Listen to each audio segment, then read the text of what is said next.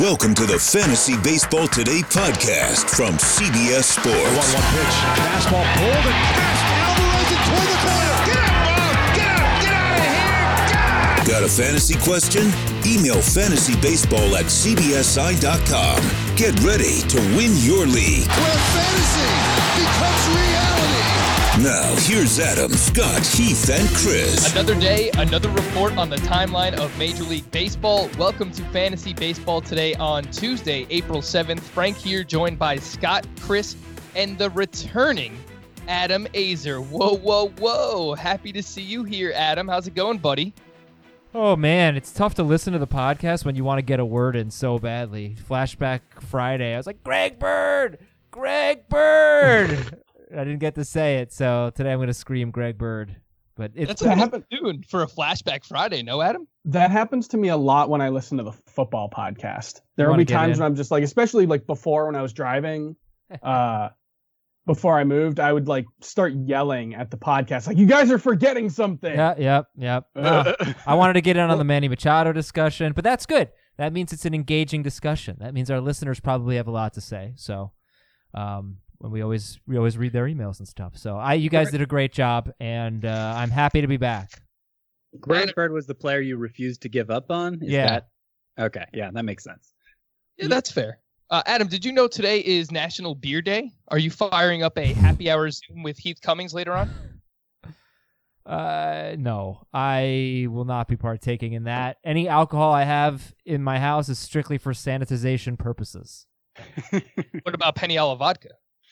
Uh, I don't have any any vodka sauce, I guess, or I don't know if I have any vodka either. I do have some penne though, so we're halfway there. And this time we are. Some, everybody has to say "Living on a Prayer." We're halfway there, living on a prayer. Okay, we're halfway there. Thank you, Frank. Thank you. Oh, living on a prayer. Thank you, Chris. We should do that one day. We should have an acapella where we all go in order. He- of- Heath and I did that. I'll we do- used to do a D F S uh, podcast. Heath and I used to do a D F S podcast, and uh, we we did a couple of bets, and whoever lost, I think, had to sing a cappella. And I believe Heath made me sing that song.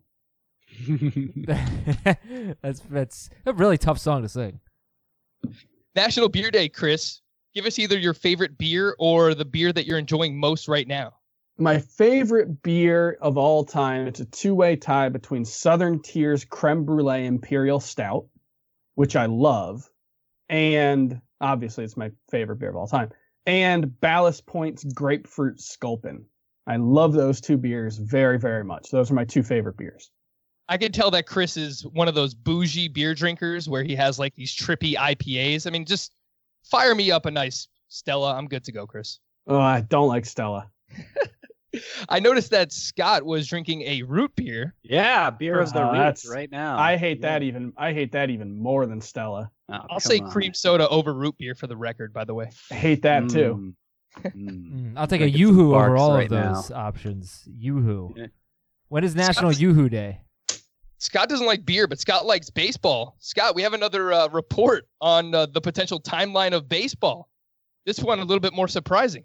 Uh-huh. Yeah, yeah. Jeff Passan last night dropped the Passan bomb with uh, was frankly one of the most amazing articles I've ever read. In in that I was stunned after reading the first paragraph and increasingly stunned with each paragraph.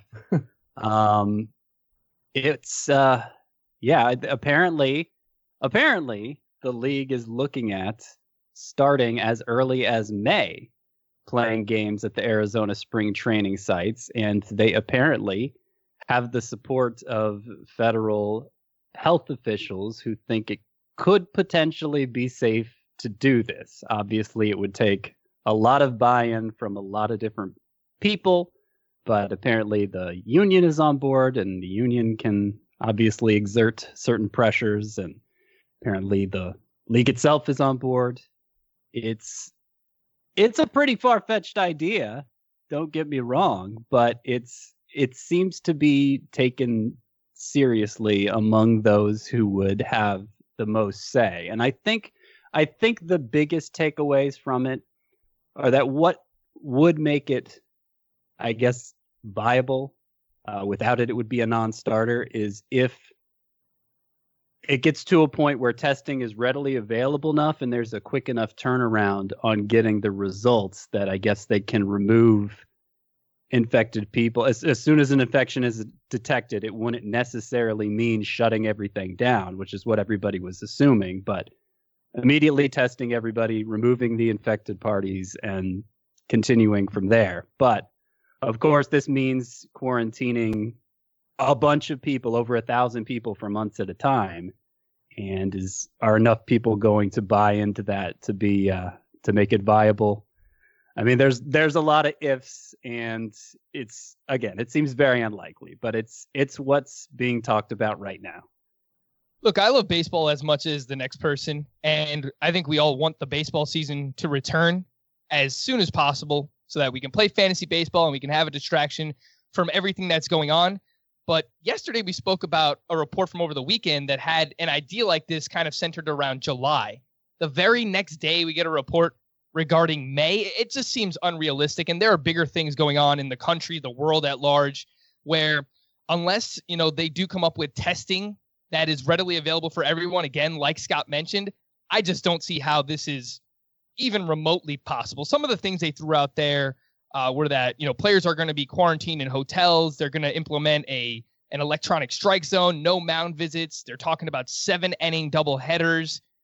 It just mm-hmm. seems a little bit premature. No, also, so there, like there was... if, if there's a fly ball to like right center field and the right fielder and the center fielder are going to be within six feet of each other, the play is blown dead and we redo the fly ball. there, I mean, like, give me a break. Were, there were bullet points at the end that kind of just listed some ideas that were bandied about, and those were those were some of the wilder ones. I don't think, in the unlikely event this scenario plays out, that we'd actually see all of those. But I, I, I think the biggest thing is just uh, apparently these same federal officials are talking about testing being that widely available to the point it's not going to impact the general public if they're testing that frequently by as early as May, and so that's why where the May timetable came from. Yeah, but you know, we'll see. No, that would be amazing from a societal standpoint. It's what we need.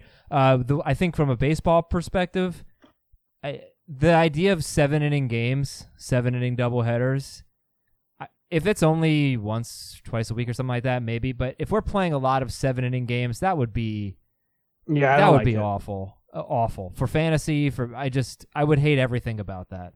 Ultimately, like, if it's what needs to be done to make this happen this year, that's fine. Yeah, I, I don't fine, really... Do I've seen a lot of strong opinions, like, oh, this is a terrible idea, and I just... It's not up for me to decide whether it's a terrible idea. Like, if the if the players sign on to it, and it's feasible, and it doesn't put anyone at risk, or at undue risk, at least, okay. Like, I, it's just... I, I that's that's my stance, basically. Right. I, look, I'd rather have I'd rather have something than nothing, but... I think from a fantasy standpoint, I don't want to have to deal with seven inning games. Sure. What that would do to starting pitching, just it would be weird and not fun. And then it would make it would make draft prep for fantasy analysts in twenty twenty-one a nightmare. Looking back at ga- at a season with a lot of seven inning games, I just think it would be so weird. The takeaway, right there. I mean, I, first, I think that's the first thing I think about is draft prep for next year. Well, yeah. I mean, obviously, I've been thinking about public safety and public health, but if we're just talking about baseball, a lot of what happens this season might just mean almost nothing to us next season. Right. That, I, but I think that's kind of going to be the case anyway, because what we're going to be seeing is players did a month of spring training, then they took off at least two months. And then we're going to try to play a regular... Like, there's just... There's going to be a lot of weird stuff. We're going to have a shorter season. We're going to have condensed schedule. It's just... It's going to be a weird season. And we're going to have to do a really... We're going to have to be really conscious of not overreacting to the things that we see in twenty twenty, no matter what it looks like, because we're not going to have a normal season. It's going to lead to some weird outcomes. For what it's worth, Major League Baseball has issued a statement since the report from E S P N basically refuting... Um, that, you know, that they have a timeline in mind, uh, that so they didn't really confirm anything regarding May, which has been the date that was thrown around in this report. So they basically refuted it. And look, it's just it's an ongoing process, and we'll continue to update everyone here on Fantasy Baseball Today on the timeline of baseball as we get more details. But it's all kind of uh, skeptical, I guess, at this point in terms of when baseball is going to get started, sooner rather than later. But again, we have to do it uh, with the proper guidelines and precautions. I want to remind everyone that the Fantasy Baseball Podcast bracket is still taking place. Fantasy Baseball Today, number one seed in the Cody Bellinger region, did advance to the next round. I believe we won like eighty percent to twenty percent. There's, look, there's no need to there's no need to tell the people the score. All right. All right. We won. There's no need to rub it in. We did win, uh, but the voting does open again on Wednesday, April eighth. So starting tomorrow, or whenever you're listening to this, it will be Wednesday, April eighth. Uh, so if you can help us out with that, that'll be on the at Baseball Pods Twitter. Uh, so reminder there. Last week, everyone, we did the all-decade team for the two thousand tens. Today, we're going to be projecting the all-decade team for the two thousand twenties. And, and this is just a completely different process, or at least it was for me, because we had so much data to look at from the past decade. And a lot of what we're doing today could be helpful for keeper leagues and dynasty leagues, but it's more so kind of taking what we have from, I guess, younger-ish players and kind of projecting how that's going to play out over the next decade. So we're going to fill out a head-to-head points roster like we did last week. Catcher, first base, second base, third base, shortstop, three outfielders, a utility bat, five starting pitchers, and two relief pitchers.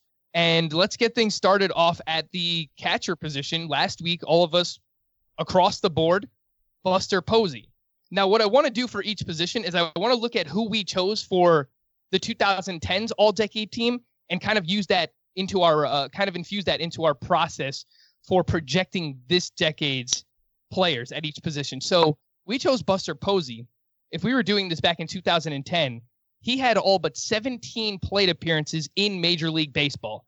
So if you want to choose a catcher that doesn't have any experience in in Major League Baseball yet, or has very limited experience, you can do so. So Scott, why don't you get us started here at the catcher position?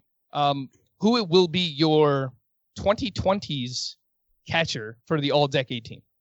Well, I am going to point out from the outset here that my team is not all prospects. As a general rule, I preferred some amount of provenness, showing you actually are a high-end player already if you're young, and if I can count on you to be around for most of the next decade. That that's generally the way I preferred to go. But not many catchers in playing right now qualify as young, and it's not a position that ages especially well. J T mm-hmm. Realmuto's already twenty-nine. How many good years does he have left? Maybe three?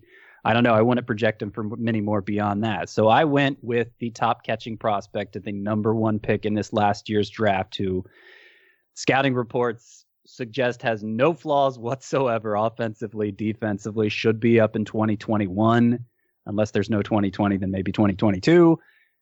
But yeah, that's Adley Rutschman. That was my choice. Orioles catcher of the future. He'll be the best over the next decade. Yeah.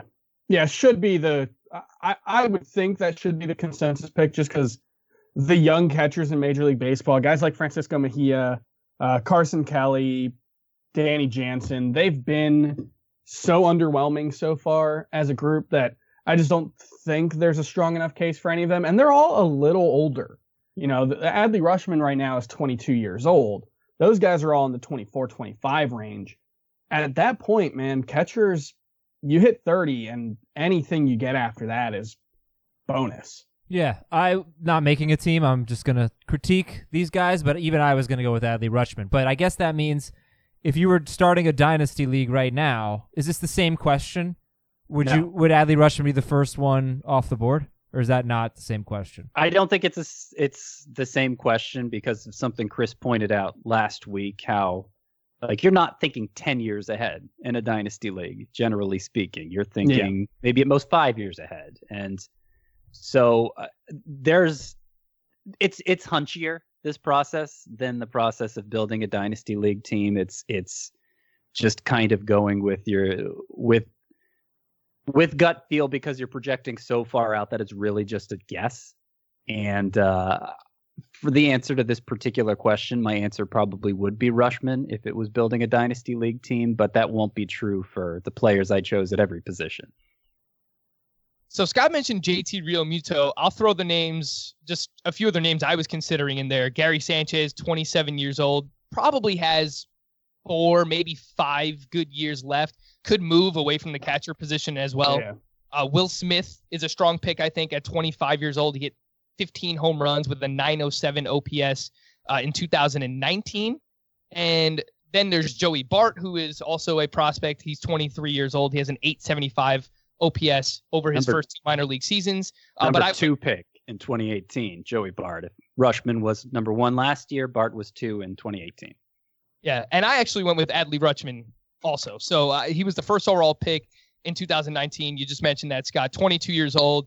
Uh, the E T A, you're looking at twenty twenty-one, hopefully. A sixty-hit tool, a sixty-power tool.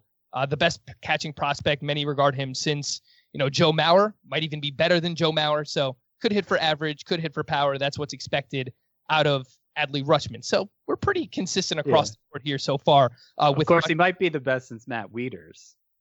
yeah.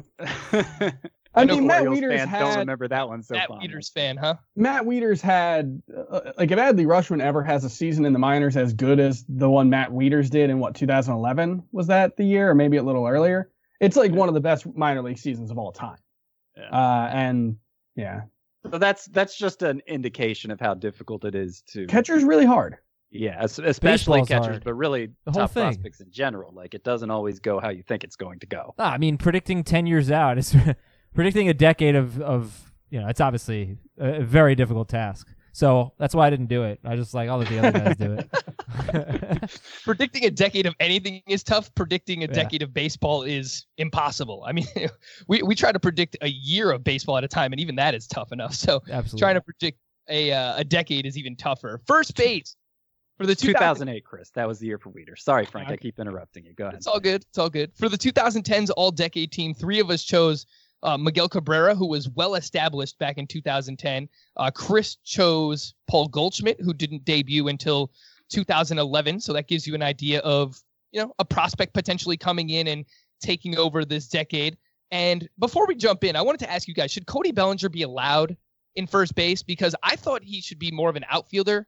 Last year, twenty-eight starts at first base, one hundred twenty-three in the outfield. And it seems like that's the position that he's trending more towards. So I, I didn't include... Cody Bellinger in first base. I don't know about you guys. We're trying to project the next ten years. I think it's more likely that Cody Bellinger spends more of the next decade at first base than in the outfield. So I went with Cody Bellinger at first base, also because I wanted to cheat, and it made filling out the outfield easier. Yes, that, was, that was the big consideration. Because there are there are oh. there are two obvious young guys and one obvious older guy at outfield. I wanted all three of them in. Freddie or Cody Bellinger, first base. And I also just think I I like him more than anyone who currently plays first base. I think if the if the Dodgers traded Jock Peterson, he might play more first base. So I just I, I think you can project a twenty-four-year-old to move to first base eventually. You know? I I don't agree with the idea that he's going to play more first base than outfield over the next day. I think a decade, I think he will play more outfield because, I mean, he's capable in center field. He's amazing in right field, and those are tougher positions to fill than first base. But I, I took my justification was that as much as the Dodgers like to move players around, he will get enough time at first base to retain eligibility there. If not always heading into the year, he'll pick it up soon enough in the year. Uh, yeah, I went with Cody Bellinger, too, because like if, if you put him at first base, he's a distant number one at first base. And that's even acknowledging that the defending rookie of the year in the N L last year uh, I, led the majors in home runs, Pete isn't, Alonso. Isn't Pete Alonso older than uh, yes. Cody Bellinger? Yeah, seven months older than Cody Bellinger. And, of course, Cody Bellinger appears to be the more rounded player. He's has a longer oh, he has more of a track record already. Yeah, uh, Bellinger, if you include him at first base, I think he's the easy choice here. I didn't take the easy way out. I'll tell you where I have Cody Bellinger later on, but I went with Pete Alonso. He is a little bit older than Cody Bellinger, and if I was including Cody Bellinger at first base, I would undoubtedly have him here at the position, but I think he's probably going to play more outfield. Maybe he retains some of that first base eligibility uh, throughout the next decade, but Pete Alonso, someone I do expect to remain at first base, twenty-five years old, Uh, could have just had a career year, if we're being honest. fifty-three home runs, one hundred twenty R B I, three point six fantasy points per game last season. Uh, a two ninety hitter in the minors gives me some hope that the batting average could potentially get better for Alonso. Maybe some of the he sacrifices some of the power for batting average, but if he winds up becoming a two seventy hitter with forty home runs, I still think that's a really, really good first baseman for fantasy. Uh, some other names that I just kind of thought of, Freddie Freeman. He's already thirty years old. Yeah, too old. Yeah, tough. Three or four really good years left. Uh, Andrew Vaughn, who is regarded yep. as the top first base prospect. He's twenty-two years old, looking at a twenty twenty-one E T A. Uh, and then like kind of thought about Josh Bell, Matt Olson, but I don't think realistically you can put either one of those guys over Pete Alonso. At least that was my thinking. Yeah, Adam, and, and, well, do you think I, these guys took the easy way out with Bellinger? Uh, a little, but, but here's the thing, like comparing Bellinger and Alonso, if you want to compare their age twenty-four seasons, then Bellinger was obviously a lot better. But if you want to just compare their rookie seasons, Bellinger hit two sixty-seven with thirty-nine home runs, and he had sixty-four walks to one hundred forty-six strikeouts. So there's no reason why Pete Alonso can't become a better hitter, raise his batting average, improve his plate discipline, like all other elite hitters have done. They didn't sure. start out. They didn't come into the majors with one walk to one strikeout. So I, not that I disagree with your call, but I don't think it's that far. I don't think he's super far ahead of Pete Alonso, considering Alonso had a better rookie year than Bellinger did. Yeah. Yeah. You're, you're asking like, if we, if we did this question two years ago, Bellinger might be in about the same place that Alonso is now, but you're like, just because Bellinger improved to that extent doesn't mean Alonso is, especially since Alonso is two years behind in, yeah. in terms of age, you know? Uh, well, no, I mean, I, I well, but he, he had a, you know, he hit fifty-three home runs this year. Uh, no, it's I like understand, he was, but... He, no, look, was, I, I I would have taken Bellinger as well. I'm just... Yeah. I don't I, think it's a... I, I think there's a really good case for Alonso because Alonso, his, his rookie look, year was Alonso better than Bellinger's. Alonso would probably be number two. Oh, but okay. well, I, we'll I do think that. It's a big enough gap when you consider the age and... and the way they've progressed already. Adam, and it is a really good point because if two years ago when Cody Bellinger, say after his rookie season ended, he hit two sixty-seven. If I asked you what the chances were that he would hit over three hundred two years from now, you would have... I mean, I would have said pretty laugh. low. What? Yeah, right. I would have said pretty low. Oh, pretty low. Oh, I thought you said pretty well. well I, I think... Like, yes, Pete Alonso could improve. But what Cody Bellinger just did uh, was, one, a product of age. He has more time on his side. But also, it's just, it's pretty unreal. Like, that that's like a ninety-fifth percentile outcome for a player. Maybe higher. Like, turning from a pretty good hitter with two years under your belt into one of the three or four best hitters in baseball is, it's really hard to do. Well, quite frankly, it's, it gives me... Gives me pause on Bellinger sure. a little bit because like he, he hit four thirty-one in his first thirty-one games, and then he hit two seventy-four in his last one hundred twenty-five games. So I'm not really convinced that he's not going to hit two seventy, and I know he's going to hit for power. I know he's going to be awesome, but I, I would not be surprised if we had a different answer to this question a year from now because I'm just not convinced that Bellinger is going to have a lot better batting average than Pete Alonso. I'd be pretty surprised if we had a different answer that was Pete Alonso. All right. Well, you hate Pete Alonso. I mean, you've been pretty clear about that from... from like, the, the the thing is, at first base, given how likely any number of players are to move there, it could it could be anybody. You know, it, it could, could be Alec Baum, you know? But how, but how sad yeah. is it that the, the position... There are only two player, two current players that you could even consider for this, and it's Bellinger well, and Alonso. I, I, the position got there old. There are more that you can consider than that. Not really. But it's just, yeah, it's they're they're too far behind. Uh, Josh Bell, Matt Olson. I don't think people who have them in a dynasty league are upset about their first base situation. You uh, know. No, but yeah. I'm just, I, you know, it's not it's not like a lot of youth. You know, it's um, I, I've yeah, I it's think an I've old position. It's, I, it's I aged out a little bit. Yeah. All right, Frank. Back to Let's Frank. What? Let's move back. Let's move on to uh, second base here. Three of us chose Jose Altuve for the twenty tens All-Decade team. He hadn't played a single game in Major League Baseball uh, in by two thousand ten, uh, and I chose Robinson Cano, who was in his prime at the time. Um, Chris, why don't you get us started here? Because I know that you were a big Keston Hiura fan. I mean, for me, it really came down to just two players, but I'll let you kind of start us off here. I, I'm a weasel. I I I I, uh, I cheated a lot. You took a shortstop here. I, I did. Uh-huh. I took a nineteen-year-old shortstop who there are some concerns about whether he has the arm strength to stick at shortstop long term. I I went with Wander Franco, the number one prospect in baseball. Uh, I originally went with Ozzie Albies. Um, okay, I like that more. But I'm doing these uh, like prospect profiles for C B S Sports dot com, and I did the first two today, uh, Wander Franco and, and Luis Robert. And as I was doing my Wander Franco research, I saw a couple of scouting reports uh, that said that he may not have the arm to stick at shortstop. And using Scott's uh, logic, the Rays are the type of team who are going to move guys around a lot. I would bet he has second base eligibility. I will take the over on five years of second base eligibility in the next decade for Wander Franco, which makes him second base eligible, which means he is a good choice for the all-decade team for twenty ten or th- twenty twenty through twenty twenty-nine, mostly because I wanted to get a different shortstop in the lineup as well. See, I, I feel like, first of all, it's rare you find a scouting report for a shortstop where everybody's in agreement he can stay at shortstop. So I, I actually don't worry about Franco's ability to stay at shortstop, and, and maybe you don't either. Maybe you were just being a weasel. Oh, I'm being intellectually but, dishonest.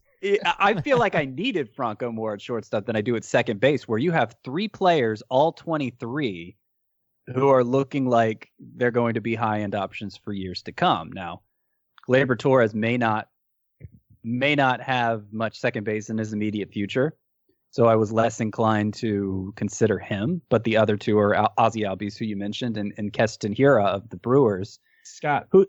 There's yes. a twenty. There's a twenty-one-year-old shortstop who's better than all three of them. Well, we'll see when we get to shortstop. We'll we'll talk about that Jeez. when we get to shortstop. But Keston Hiura, the main thing we worry about him, and I understand it's only half a season, and that in itself presents some risk. But again, we're we're playing hunches a little more here. And the biggest thing statistically we worry about Hiura is he struck out nearly a third of the time during his stint in the majors last year. Well, during his time in the minors, strikeouts weren't an issue at all. He was striking out like a fifth of the time. I, I don't think that's going to be a long-term part of his profile. And when you consider how well he impacts the ball, the fact he hit thirty-eight home runs and stole sixteen bases between triple A and the majors last year, uh, Keston Hiura, I'm, I'm shooting for the stars with Keston Hiura as a potential first-round type when I don't think Ozzie Albies has that kind of upside. Sure.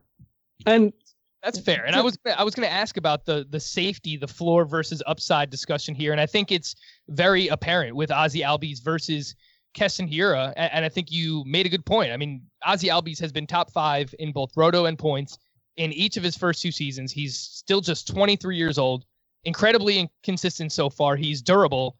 Uh, and he did improve a lot from his rookie season to his first full season to his second full season. From twenty eighteen to two thousand nineteen, the batting average improved over thirty points. Uh, the O P S went from seven fifty-seven to eight fifty-two. I mean, I think there's still more stolen base upside. I think we can get to twenty stolen bases for Ozzie, maybe even more than that. So it's a discussion, especially in Dynasty, of do you want the safety, the floor of an Albies who might give you more steals versus the upside of a Keston Hiura, uh, where there might be more downside because of the strikeouts. But me personally, I would go with Ozzie Albies, but I don't think that there's necessarily a wrong answer. This is well, there is a wrong answer at shortstop. I mean, there's only one.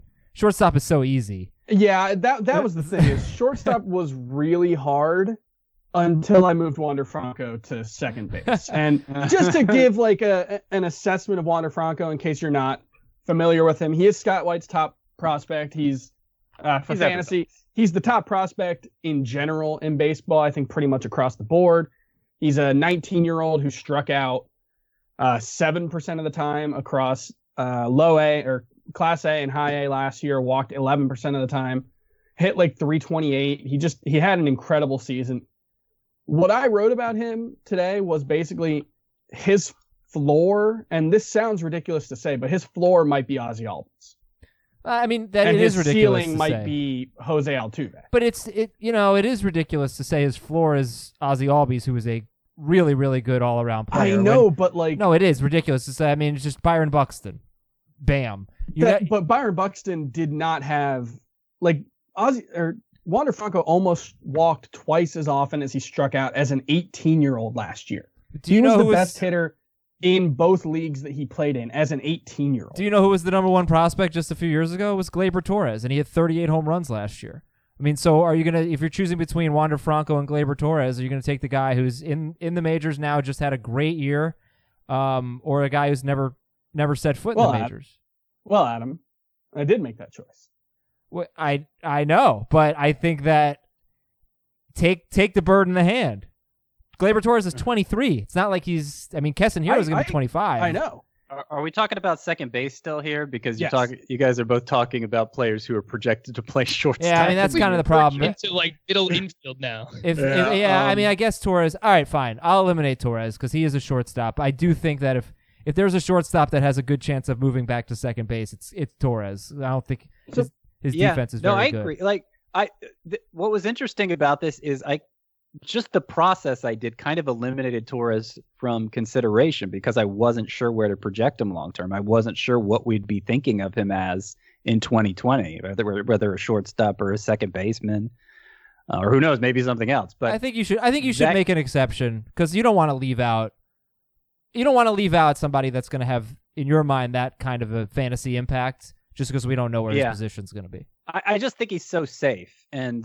I, I did something similar to this. I I polled, uh, I polled people on Twitter and Facebook about who their top player would be, who their top choice would be at each position in a dynasty league. I did that over the weekend. There's an article about it on C B S Sports dot com now. And of course, in addition to showing the poll results, I, I showed who I would pick at each position. And in that exercise, slightly different because we're talking more about a dynasty league and the. The ability to maneuver your player in between positions as needed. I chose Torres for second base and just said, you know, I'll trust I'll have a spot to play him uh, no matter where he winds up. But for this exercise, I wanted to be more confident I could okay. play the player at the position for a full decade. So that's why I'm going with Hiura. But that, that also shows you how tight of a race it is between the three players we're considering here, leaving out Franco. Uh, by you the way, I, to, I, I, sorry, I just want to cor- I just want to correct something. I said Hiura was twenty-five. That's Biggio is actually twenty-five. Um, Hiura is twenty-three, just like Torres. Yeah. Yeah. yeah. yeah. If All anyone right. hasn't watched Keston Hiura's swing side by side with Mike Trout, that's something that you should do today because it is uncanny how similar their swings are. But we've already talked a lot about shortstop. Let's get into shortstop. And for me, I think that this is a really loaded position. Wait, who's you your second baseman? My second baseman was Ozzie Albies. Oh, yeah, yeah, my bad. I wasn't listening. Yeah. I was listening. I just forgot.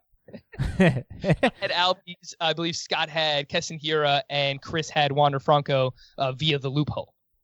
Right. Chris so at shortstop, I, this is a little bit tougher because you have to weigh for the first half of the decade how good players like Francisco Lindor, Trey Turner, and Trevor Story are still going to be.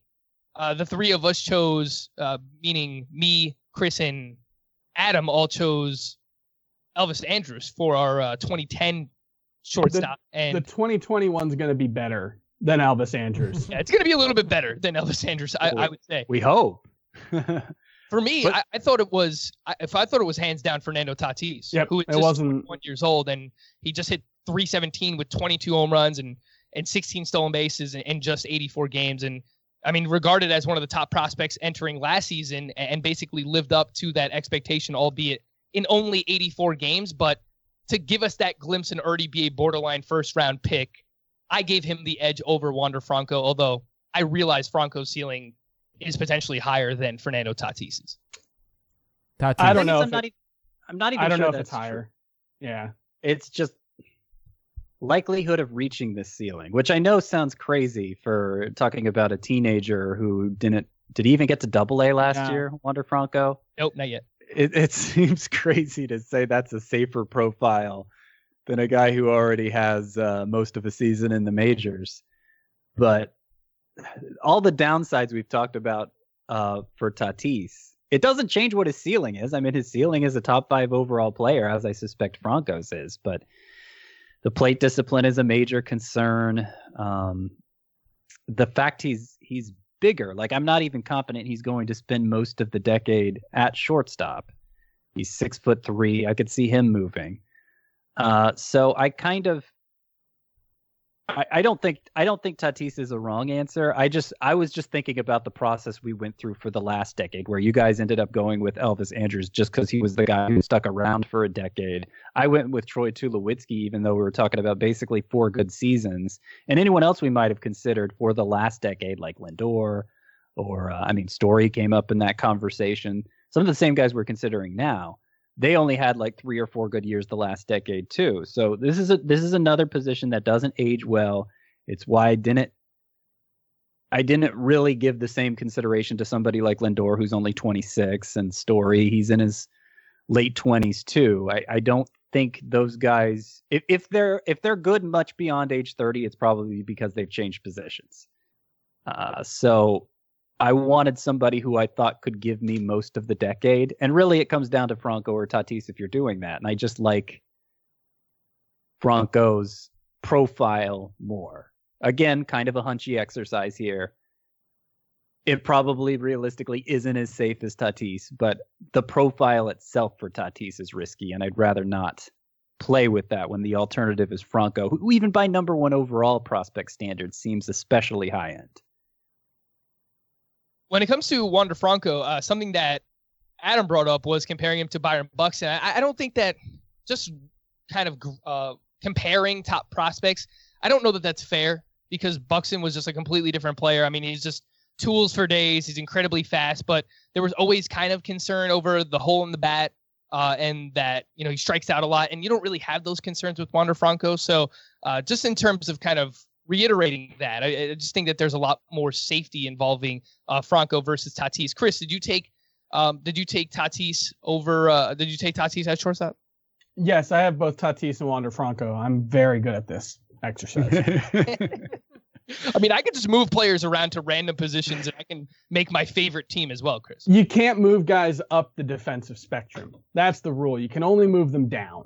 Oh, okay. That's how it works in like sim games. Exactly. Right. I I am comfortable playing a shortstop anywhere in a sim game, basically. Mm-hmm. For those who are involved in sim games, no, I'm, I'm sure they'll understand. I'm doing a uh, draft of fictional football players tonight, so you made me think of that. Just talking about sim games and stuff. I was trying to think of video game football players. Much much harder exercise than baseball, by the way. Well, so. yeah, because. Like, you can't pick Bo Jackson. No, but you can pick Bones Jackson from Mutant League Football, who's an ace up my sleeve. There you my, go. Favorite, my favorite name from Mutant League Football is Scary Ice. Scary. uh. I never actually played Mutant League Football. I was watching it on YouTube last night as I was doing research for this. So check out the Fantasy Football Today podcast as we do our fictional football player draft. And what, one thing I learned is that baseball movies are like one hundred times better than football movies. Uh, yeah, I think that's fair. Yeah. Do you have a lot yeah. of from The Longest Yard in there, Adam? I mean, there's only like three or four movies that everybody's going to go to the well on, basically. The Longest Yard, Any Given Sunday. There's only one guy, I think, from Any Given Sunday. Um, uh, Friday Night Lights, the T V show, will be popular, yeah. not the movie, because yeah. it's real life, because it's based on a true story. Uh, I, I mean, I have the fourth and the fifth pick, so I'm just going to tell you guys, don't say anything, because we're drafting in a few hours. I am hoping to take... You need you need a special teams player, and you need at least one one or two defensive players. So I'm hoping to take Forrest Gump and Becky the Icebox O'Shea with my first two picks. Man, I am, don't don't I, sleep on Vince Howard. Don't and tell Smash me Williams. anything. Don't tell me anything. But how do you spell O'Shea? I'm tweeting this out. You just call her Icebox. How about Bobby Boucher? Huh? He'll. I anticipate he'll be picked before the fourth pick. What position did he play? He's a defensive player. Yeah, he was a middle linebacker. Middle linebacker? Oh, okay. Yeah. okay. He was like a pass-rushing middle linebacker, as as one is. yeah, pass-rushing middle linebacker. Not an edge rusher. Middle linebacker. Yeah. Mom said, mom said. All yeah. right, that's way too much football talk here on Fantasy Baseball Today. Uh, third base. Three of us chose Nolan Arenado for our twenty tens team. Chris chose Adrian Beltre. Uh, Arenado did not debut until two thousand thirteen. Beltre was basically in his prime. Uh, in two thousand ten, and I be, I think I mean this is a loaded position as well, because you have guys that are still young entering their prime. You have I think Alex Bregman, who is basically in his prime, Arenado, who is probably going to leave his prime pretty quickly and could potentially be traded away from Colorado, uh, and then you also have Vladimir Guerrero Junior, who it just kind of seems like he's being disrespected a little bit in Dynasty right now. So, Scott, I mean, where did you go at third base? Because I know that you are the Alex Bregman truther here. I am the Alex Bregman truther, and I went with Alex Bregman. I think you could go with Guerrero. I think you could go with Rafael Devers. They would they would probably be my second and third choices. But Bregman's not old, certainly twenty-six, and he has a profile that I think is going to age especially well. Back-to-back seasons with more walks than strikeouts, great plate discipline, good contact skills. I see him being a high-end player into his mid-thirties. It's yeah. proven to be M V P caliber in back-to-back years. I, I think the other two are chasing him right now. And if we're just talking about the next ten years, I'm not sure. I'm not sure Alex Bregman is going to fade enough, even assuming those others catch up to him, that uh, that after ten that after ten years, those two will pass him. Chris, you have Alex, Alex Bregman as well? I I don't know if you could hear me typing, but I just changed it. I'm doing a spreadsheet where I'm keeping track of this all because I'm going to write up a piece. And I just moved to Alex Bregman because, you know, I, I hadn't considered him enough before. I went with Vladimir Guerrero. Um, but in, in that instance, I think Scott makes a really good point. You know, you look at how Adrian Beltre aged, and a big part of his value and a big part of why he aged well was he never really struck out much. And so, you know, you typically expect a player's strikeout rate to go up as they get older, and Alex Bregman just has a ton of room to go before that even becomes something remotely resembling a concern. So I just, that, if he gives me seven good years in this decade, I think they're going to be first or second caliber, first or second round caliber. Vladimir Guerrero still has a couple, of, might have a couple of years before he gets to that point. I think that's fair. I went with Rafael Devers here, and he's three years younger than Alex Bregman. He was the number one third baseman in Roto last season. He was a top eight hitter in points leagues.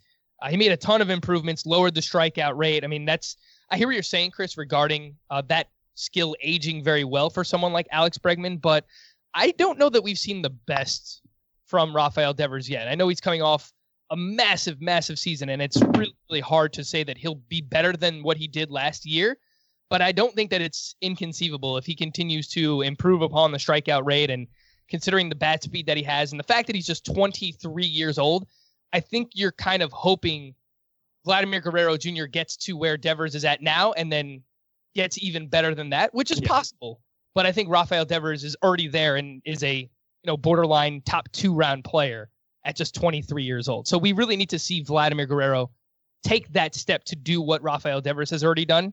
And I still think Devers can get even better, which might be better than Alex Alex Bregman's prime season, if that makes sense. Yeah. Yeah. No, I, I, I that's fair. Devers was the other guy I considered. It was a three-man race for me. I think Moncada is a sleeper. I, I you can't I just want to say his name because I sure. could see him being the best, but I don't think you could actually vote for him. There's just not enough yet. I I would go with Bregman. I tend to favor right-handed hitters because Devers had a seven forty-three O P S against lefties. In two thousand eighteen, he had a uh, he slugged three forty-seven against lefties. So he was great against them in two thousand seventeen. It was two years in a row where he's been underwhelming against lefties. Um, but you know that that doesn't mean he can't be really good. But I do think that righties are safer hitters in most cases. So that's why I would go with Bregman, even though I think he's three years older than than Devers. Between those two, Moncada and Vlad, it's uh, it's a pretty loaded position, and Jose Ramirez could have five. He's only twenty-seven. Yeah. Yep. You know, he could be a factor here too. He, he might spend most of the next decade at, at second base, quite honestly, considering the Indians, their best prospect, I think, one of their top prospects is the third baseman, Nolan Jones. Yeah. Yeah, and he did play second base before Jose Ramirez, so it's yeah. it's possible that he moves back there. Uh, I did have an honorable mention written down for Yoan Moncada, so I'm happy you brought that up, Adam. But we've got to get into outfield and pitching, and I think Mike Trout's probably the only player who's going to make it onto both of our all-decade teams, our twenty tens all-decade yeah. team and our twenty twenties all-decade team. Uh, I wound up going with Ronald Acuna, who is twenty-two years old, and I also included Juan Soto, who is twenty-one years old. So you might be freaking out. Well, where is Cody Bellinger? Cody Bellinger is my utility hitter, so I, I did include mm-hmm. Cody Bellinger in this exercise. But just in a vacuum, and even in a dynasty league, I think I would rather have Juan Soto over Cody Bellinger right now, just because he's younger and what he's done thus far. A nine thirty-seven O P S is eighth among all hitters over the last two seasons. That was his age nineteen and twenty season. Yeah, I mean, that is just absolutely ridiculous. So I have yeah. Trout, Ronald Acuna, and Juan Soto as my three outfielders with Cody Bellinger in my utility. It was tough to leave Christian Yelich off this list, but I, I think at twenty-eight years old, yeah, it's tough to kind of have him over someone like Ronald Acuna and Juan Soto. He's the same age as Mike Trout, though.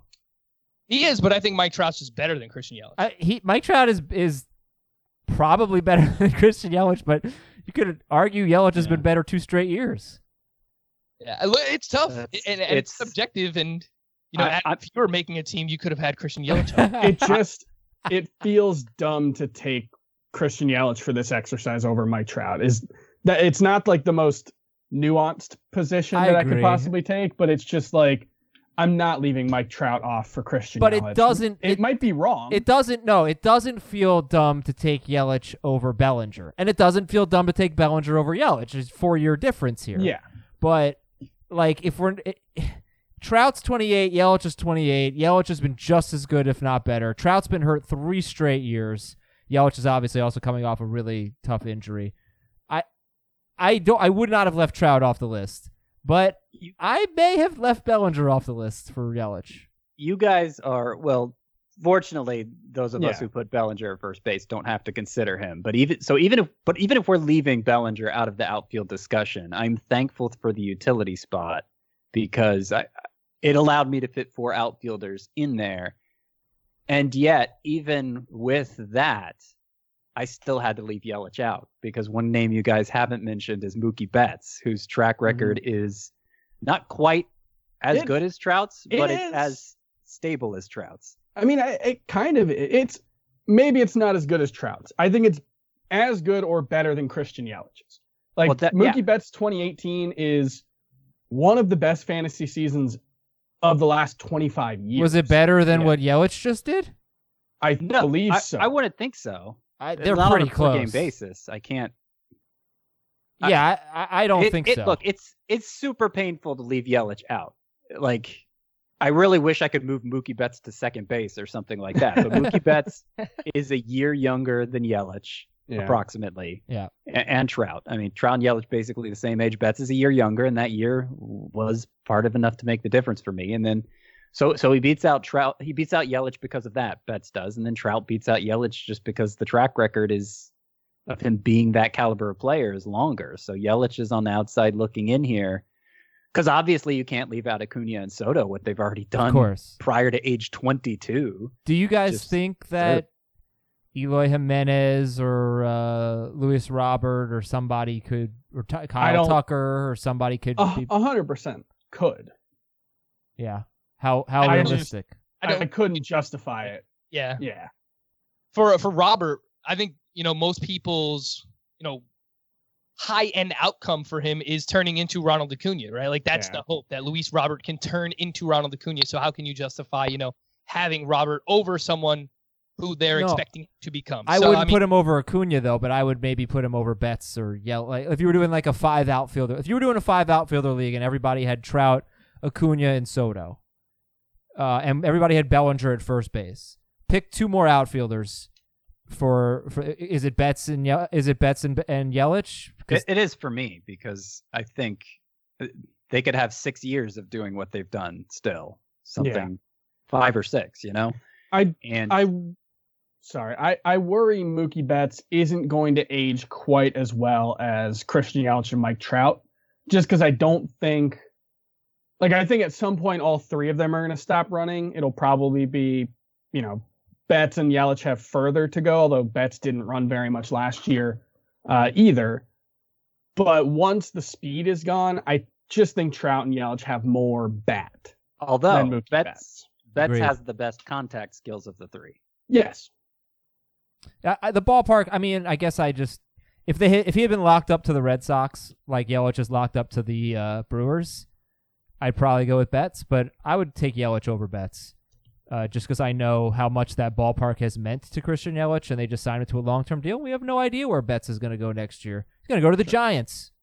Ugh. Frank, See? who were your uh, who were your three outfielders, by the way? I had Trout, Acuna, Soto, okay, and then Bellinger was my utility bat. Is it crazy that none of us have mentioned Yordan Alvarez? I'm waffling still up to the last minute on my utility spot. I don't know what to do there. I I. I have Yordan Alvarez currently in there, but That's man, where you can actually do what you want. Yeah, Not like you but know, I already did your second base position, your utility spot, which is kind of what you did. Yeah, you know what? I'm gonna change it to Christian Yelich. Christian Yelich is my utility. Alvarez is so young and was so good right away that it it's it seems wrong to leave him off. But since it already seems long to, wrong to leave both of Betts and Yelich off, I'm okay with it. Like, yeah, I feel like it's another aging bias thing I have, where players who are too unathletic to play anywhere really don't and age the knee well. Problems. And the knee yeah. problems. Yeah, that's well, no, that's this is a concept that, that Bill James introduced in the baseball, whatever I can't remember what it's called, nineteen in two thousand. And it was uh, the idea of like an old player skill set. And he pointed out that players who like walk a lot, strike out a lot, hit for power, and don't play good defense tend to age a lot worse than players with better athletic profiles and who play more athletic. And so that is a concern. Oh, you know, geez. There is that's that we needed a book for that. The more athletic guy is going to age slower Listen, than the well, less. No, I actually Bill think James that's... was in his prime. There was a lot of stuff. I actually think that is something that a lot of people think, is that like a guy who uh, you derives know what? Okay. a lot of his value from I, speed, I, I feel that. They won't age as well. All right. No, I, I think it is. I important. apologize to, to William James. That is a good point. Well, we don't need to apologize to him. Okay.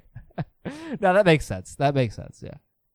All right, we're going to pick things back up here with pitching and moving into starting pitchers and relief pitchers. This is a really tough exercise to do. Yeah, I hated this. Projecting the next decade. Uh, and apologies in advance because we're not going to be able to get to emails today. But I promise you, I promise, Ooh. the next three days of podcast, Uh-oh. I will try my best to get Promising to try your best. That's a good Promising head. to try my best. Yes. Uh, that's that's what I use that's what I use with my wife a lot. I promise I, I was try the same thing. To remember to Oh, I, I left the I left the uh, stove on this afternoon, so I don't think you guys can do any worse than that. I could have burned the house down. So. I mean, that's uh, that's implying that I haven't done that several times. It's horrifying. Already. Jeez. At starting pitcher for the two thousand ten team, we chose Justin Verlander, Clayton Kershaw, Max Scherzer, Zach Greinke, Chris Sale. With the exception of Chris Sale, all of those pitchers were kind of already a thing, or were mm-hmm. becoming a thing. They were they were established in two thousand ten. So, well, Frank, so, can I just can I just shorten this? Like, we're just taking the same five for. For twenty twenty-twenties, right? Like just Verlander, Scherzer, Kershaw. Yeah, exactly. Oh, okay. You're gonna argue for Felix Hernandez again for the twenty twenties? Not this, not this time, no. It wouldn't be a worse argument than it was for the twenty tens. But Adam, you know what? I what I'll say about your argument for Felix Hernandez is the reason why I left Garrett Cole off my list, because your argument for Felix Hernandez was for the first half of the decade. He was one of the best pitchers in fantasy, and we didn't give enough credence to that. And I think that Garrett Cole's probably going to be really good for the next three years, maybe the next three to five years. And if he if he's an outlier like Justin Verlander or Scherzer and pitches well into his thirties, then he will make this team, the all the twenty twenties mm-hmm. all-decade team. But I actually left Garrett Cole off of my team for the reason that you presented for Felix Hernandez, and we all just didn't agree with you. So I took Garrett Cole off of my team, actually. Well, you're welcome then. I have this was decided. I have this was really I have hard. To, I have to kick out one person, and I keep going back and forth on who that is. I'll do As it for of you. now, I have Garrett Cole in my rotation. Number one is Walker Buehler. Yep. Right. Yep. Are we pretty much on board with that? Okay. Although he's older than I think you he's might. twenty-five think. years old. That's, that is older than I thought. Yeah. But like I, I assumed he was twenty-three. Yes. I, I'm I am not expecting, especially the way pitching is handled now, I'm not expecting this whole team to be great for, this whole pitching staff to be great for the full decade. Um, so Walker Buehler's the easiest call, I think. I have not really hedged on having Mackenzie Gore in there. He seems like far and away the top pitching prospect, and wow. got a lot of that buzz from the day he was drafted out of high school. He just seems like that special of a talent. So I have Mackenzie Gore in there. Jack Flaherty. Yep. Uh, I already mentioned Garrett Cole, and right now, right now I have Shane Bieber out, and I have Mike Soroka in. Oh my gosh! Chris oh, Paddock! Oh. Chris Paddock! Holy cow! Chris Paddock needs to be on this list, Scott White. Uh, I I worry about Paddock's durability, uh, but Soroka, Soroka I think is the kind of pitcher who'll just I, like I, I think of him as being the next the decade's next Zach Greinke. He is he's so young. He has, um. He has a strikeout shortage compared to the other pitchers on this list, but and yet he has a really stable profile. And I just I think he's just going to be automatic for the next several years. Maybe not earning a lot of Cy Young buzz along the way, but maybe earning some, and uh, should just be a really good pitcher for a long time. So Scott, that's why I have him on here. I, I think there's less bust potential with him than there is for a lot of the pitchers you could choose. Scott, I but we've, look, it's, we've, it's uh... between him, Flaherty, Cole, and Shane Bieber. I have to leave one of them out, and I'm not sure which. I, I think am. Buehler and Gore are locks for me. You can you can leave Soroka. out the twenty-year-old who hasn't pitched above Double A and has only thrown one hundred nine innings as his career high. You could leave that guy I, off. I could, but I don't want to. I'm playing hunches here, and I think Gore is going to be spectacular. I, I think he's... I, I, I think that, Scott, we've been friends for like ten, eleven years now. I hope we can still be friends in twenty thirty. I hope we're still doing this podcast together in twenty thirty. That's going to be one of the worst calls you've ever made in on this podcast, Mike Soroka being Well, you know what? I've got a worse one. Okay. I'm in agreement with Scott on three of them. Well, two of them, I guess, because he left Shane Bieber off. I've got Walker Buehler, Jack Flaherty, and Shane Bieber. I really didn't want to go with Shane Bieber. I don't really like Shane Bieber all that much, but it's hard to argue with the combination of age and the fact that he's was, what, third in the league in, in innings pitched last season. Is already a really good pitcher. The problem I had with this exercise was you can't project a Justin Verlander or a Max Scherzer, someone to just be good all the way through to their mid to late thirties. It's just, you can't do that. But what you don't have right now are twenty-five and under pitchers who have thrown even six hundred innings in their career. It just like those guys just don't really exist right now. And so you're forced to pick, I mean, Buehler, Flaherty, and Bieber. Buehler's got the best track record of the three, and he basically has one and two-thirds seasons under his belt. So it's really hard to do this exercise. So I want those three guys as young, in their prime pitchers who I believe will be good for at least the next five years. Then things kind of go off the rails. I criticized Scott's Mackenzie Gore pick, and I basically picked the left-handed version of Mackenzie Gore and Jesus Luzardo, Gore's whose career high. Oh, then the left-handed version of a left-hander. uh Jesus Luzardo, I just I love his stuff. I love that he's reached the majors. I love that he's performed in the high minors already. He's a year older than Mackenzie Gore. Uh, but I, I just I feel very confident that he's going to be very good, and his career high in innings is five higher than Mackenzie Gore. So clearly you have to go with that choice after criticizing Mackenzie Gore. Uh yeah. And then this one's where I just, I, I m- might be suffering from oxygen deprivation. I went with a guy who just had Tommy John surgery. Uh, Severino. Because Luis Severino yeah. is twenty-six years old. Oh, He'll be back man. in tw- in twenty twenty-one. He'll be a twenty-seven-year-old with two legitimate ace seasons under his belt. We know he can do the workload. We know he can pitch at that level. It's just really, like, the other option I thought of was Aaron Nola. And Aaron Nola might be a guy. I, I, I really waffled until the last minute on that one because I could see Aaron Nola being kind of this decade's Zach Greinke, where you know he's a control artist, has good enough stuff, but really gets by on command and control. He's proven he can handle the workload. He's proven he's not an injury risk at this point, uh, and he's proven he can pitch at a really high level. So I really, really struggled between those two, and I would imagine neither of you even considered either one of them. I. I I gave half a thought to Severino, but I didn't think of no. Sever- I, I, mean, I, I did. Like, Severino. You really sure. think he's that much better of a pick than Mike Soroka, who's yes, yeah. did what he did oh, yeah. last year as a twenty-one-year-old? Did he do yes. anything that was better than what Severino's done? I mean, and you no. know, strikeouts are king, and I, I just see Soroka being Marcus Stroman. Right, but he's five years younger than Severino, and he's but not coming off Tommy John surgery. From my perspective. Everybody's gonna, yeah, everybody's gonna get Tommy John surgery, so might as well just get it out of the way. Now, from my yeah, perspective, okay. I'm only thinking about a pitcher who's gonna give me five good years. So, you know, why not Tyler Glass now? Why not Luis Castillo? Uh, I think they're better picks than Mike Soroka too. But I cannot believe you guys don't have Chris Paddock. Chris Paddock probably would have been the third guy on my list behind Buehler and Flaherty. So Paddock was in the discussion for me, and I have four of the same five that Chris does. I have Buehler, Bieber, Jack Flaherty, and I also included Jesus Luzardo, just in terms of projection. If you want, if you think he can become like the next Chris Sale, just in terms of being that left-handed strikeout specialist. You want to throw those really quick? Could you repeat them for me? Uh, Walker Buehler, Shane uh-huh. Bieber, Jack Flaherty, and Jesus Luzardo. So I have four of the five that Chris has, and the fifth one. And I'm kind of really just buying into what I saw last year. I think we're forgetting about his age and his prospect status. Is Lucas Giolito?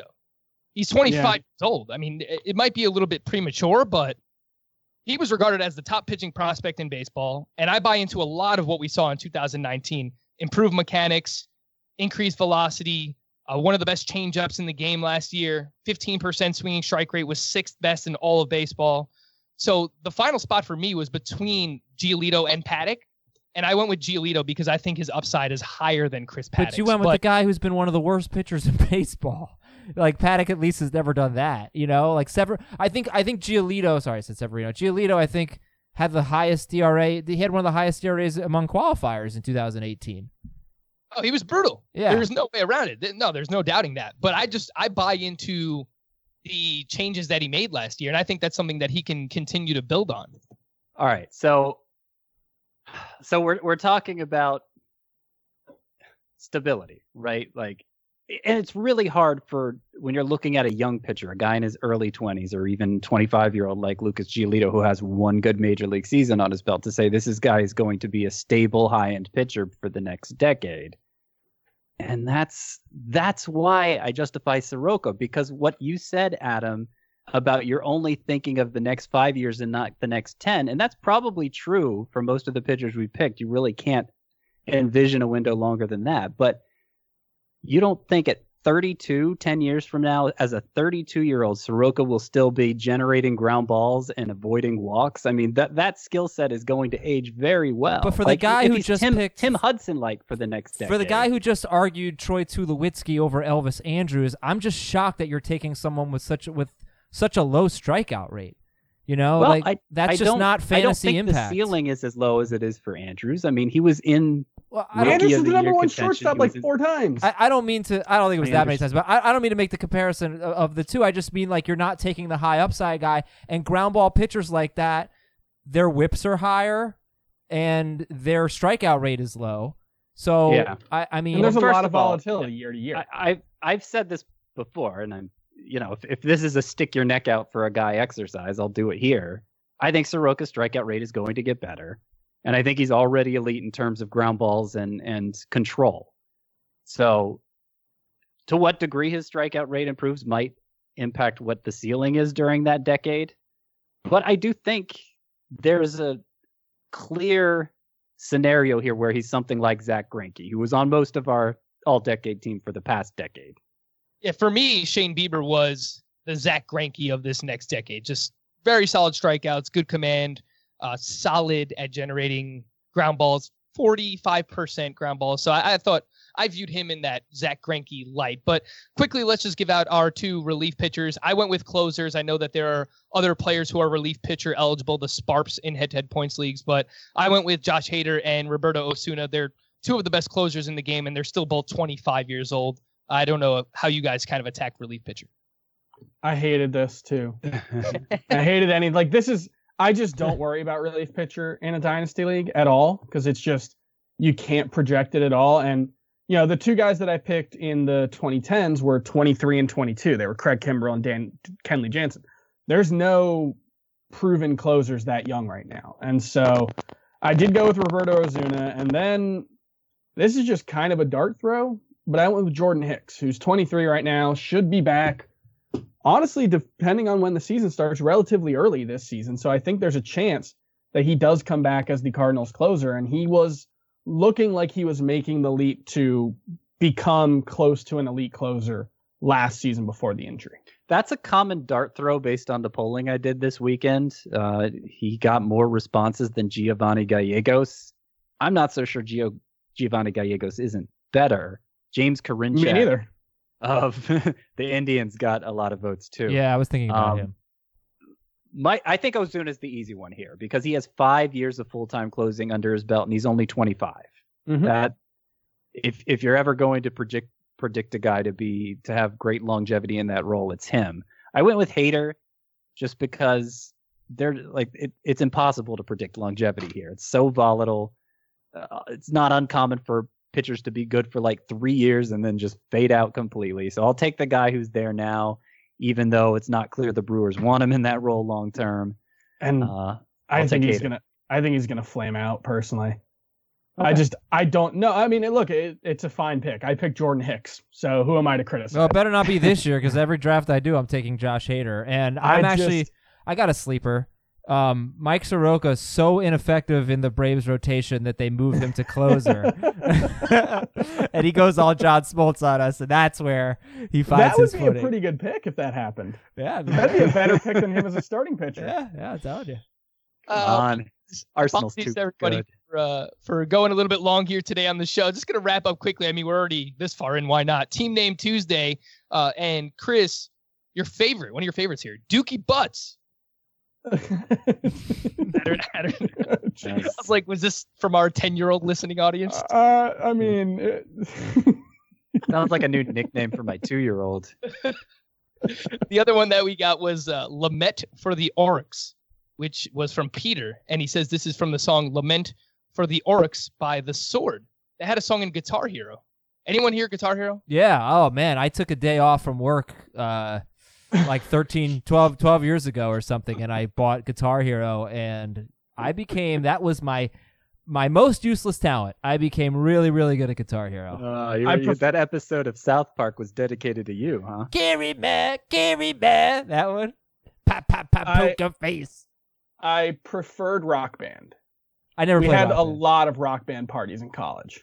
Chris was probably a big drummer. Is that true, Chris? Not good at drumming. Uh... I, I liked singing. I always thought singing in Rock Band was fun. Star of the show. Exactly. I want everyone looking to me. Yeah. Adam, how good were you at Guitar Hero? Talking like I was really, expert? really good. Like expert level, or hard, the hardest level. Could, you played Dragon Force? I could expert? not quite beat the the like one or two hardest ones, but I could, could beat every other level. Yeah, I was, I was really. Wow, you should have seen me, guys. All right, we're setting this up. Me versus Adam, Guitar Hero. All right. Golf. I, I Whoever need, wins I gets to host like, the show. I need a few Stream days. To, uh, we each get like a few days. I need training camp because I'm rusty. I one hundred percent need that. Okay, good. Uh, thanks for everyone for listening today. This was really fun. I'm sorry again that we went a little bit long, but I thought the conversations that we had for uh, projecting the all-decade teams were a lot of fun. So for Adam, Scott, and Chris, I am Frank. Thanks again for listening. We will be back tomorrow here on Fantasy Baseball Today.